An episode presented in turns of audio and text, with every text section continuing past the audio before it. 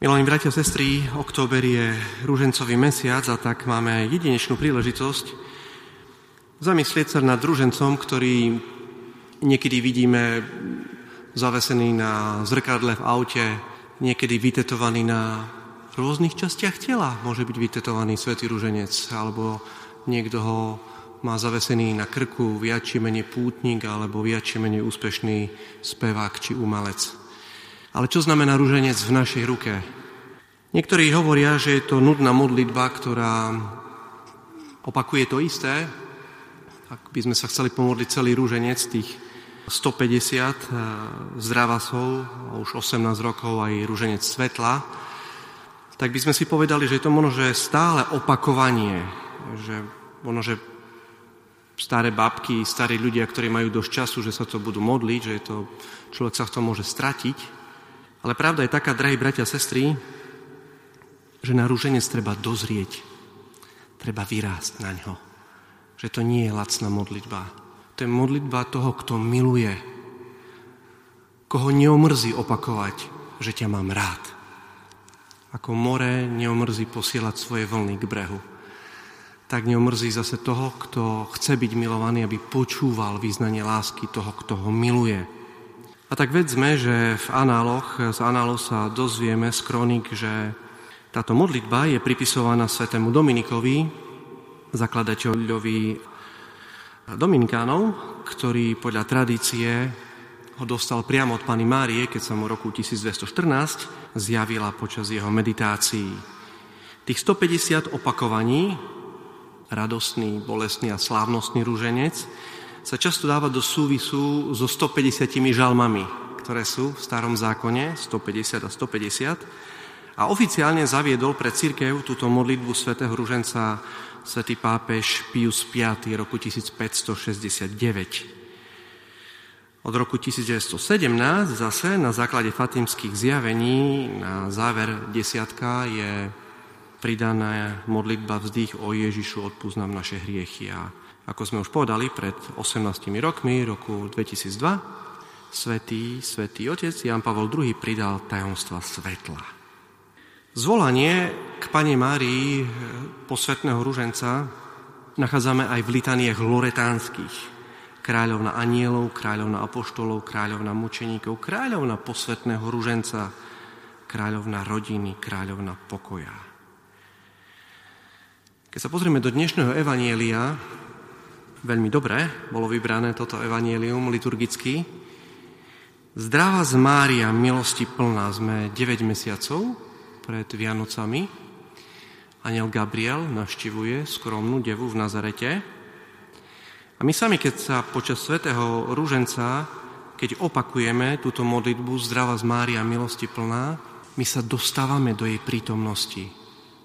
Sa dostávame do prítomnosti našej matky, do prítomnosti Božej Matky. A zároveň do prítomnosti Pána Ježiša, lebo Pán s tebou.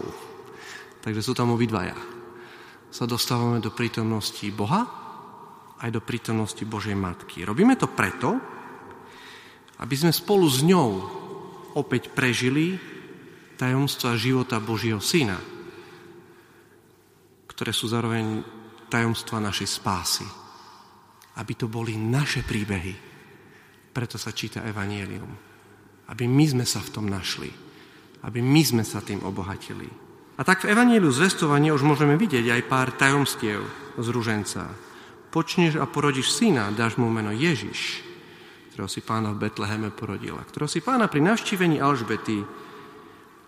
Aj Alžbeta, tvoja príbuzná, počela syna v starobe.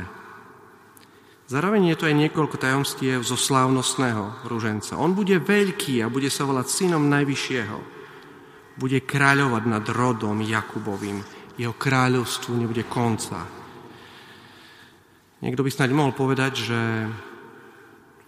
že v dnešnom evanjeliu chýbajú tajomstva bolestného ruženca, ale odpoveď Panny Márie nie je nejakým triumfálnym výkrikom. Ja som to vyhrála, ja som matka Mesiaša. Ale ako keby tušila, že to nebude celkom jednoduché, že to vlastne vôbec nebude jednoduché.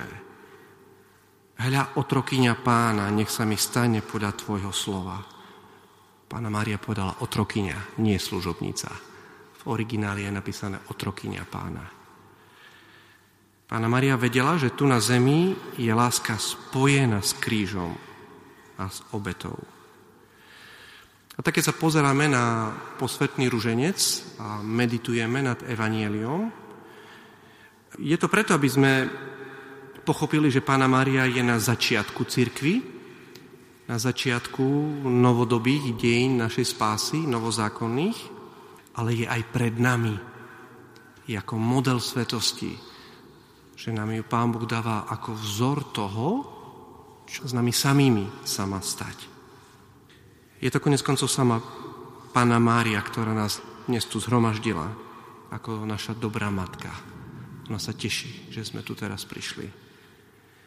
Je to Panna Mária, ktorá nás hľadá, ako hľadala Pána Ježiša, ktorý sa strátil v Jeruzalemskom chráme. Jedno z radostných tajomstiev. Je to Panna Mária, ktorá si v Káne galilejskej všimla, že už nemajú vína. A práve tak Panna Mária si určite všíma v našom živote, že už tam není ani farba, ani chuť, ani vôňa.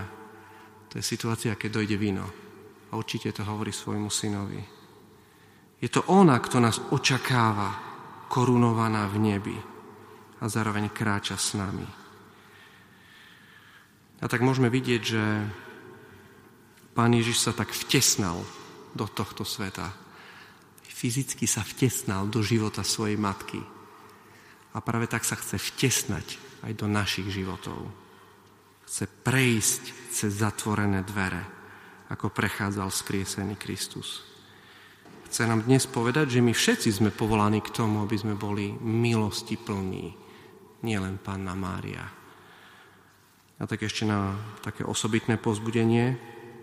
V Sixtínskej kaplnke na freske posledného súdu Michelangelovej je tam jeden anjel, ktorý z predpeklia, z očistca ťahá ľudí do neba na ruženci.